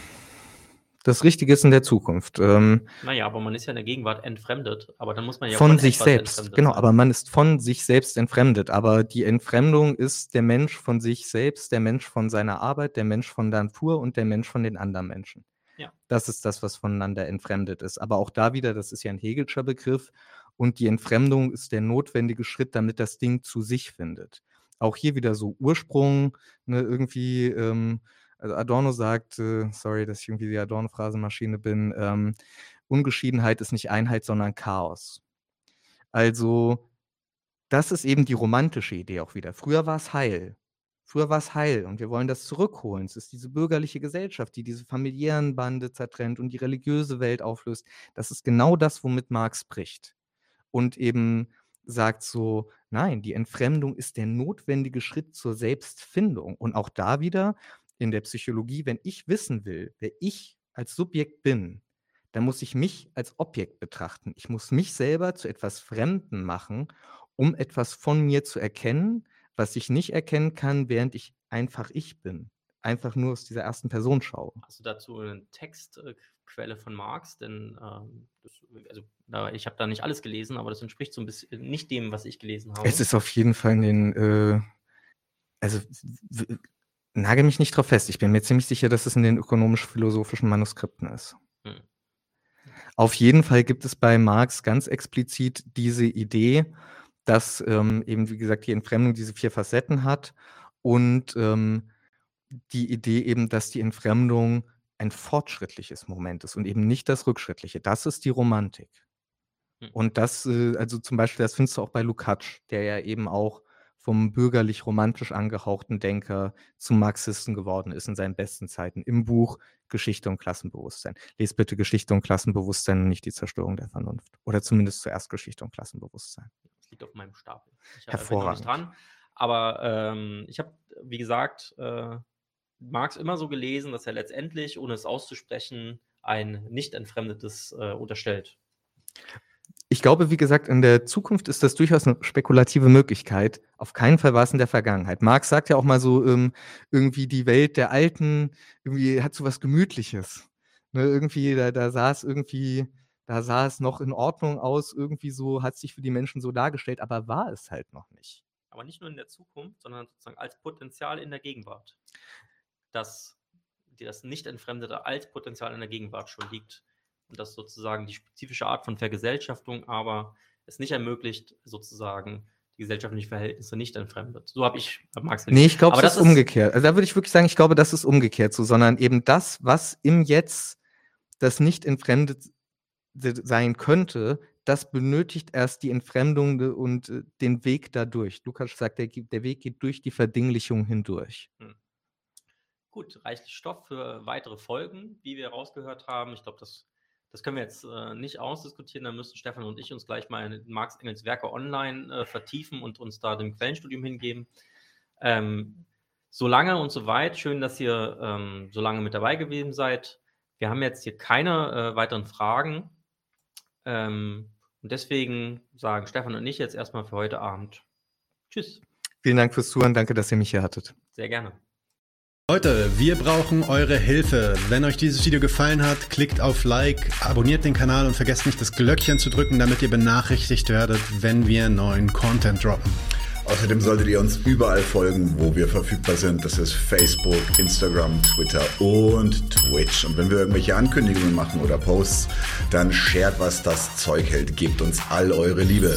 Wir haben mittlerweile ziemlich signifikante Kosten. Wenn ihr es euch irgendwie leisten könnt, unterstützt uns doch auf Patreon. Dann kommt ihr auch in den Genuss verschiedener Vorteile, wie zum Beispiel Zugang zu unserer Discord-Community oder Zugang zu den ultrageheimen Patreon-Episoden, die wir dort posten. Außerdem könnt ihr uns natürlich auch über PayPal Spenden zukommen lassen. Außerdem haben wir mittlerweile einen eigenen Online-Shop. Das heißt, wenn ihr euch immer noch fragt, was ihr euren Lieben zu Weihnachten, Ostern oder sonst wie schenken könnt, geht dorthin und kauft duftes Merch. Alle Links dazu hier in der Beschreibung oder auch auf unserer Webseite 99 zu 1.de. Vielen Dank fürs Dabeisein, danke für die Unterstützung und wir sehen uns in diesem Theater.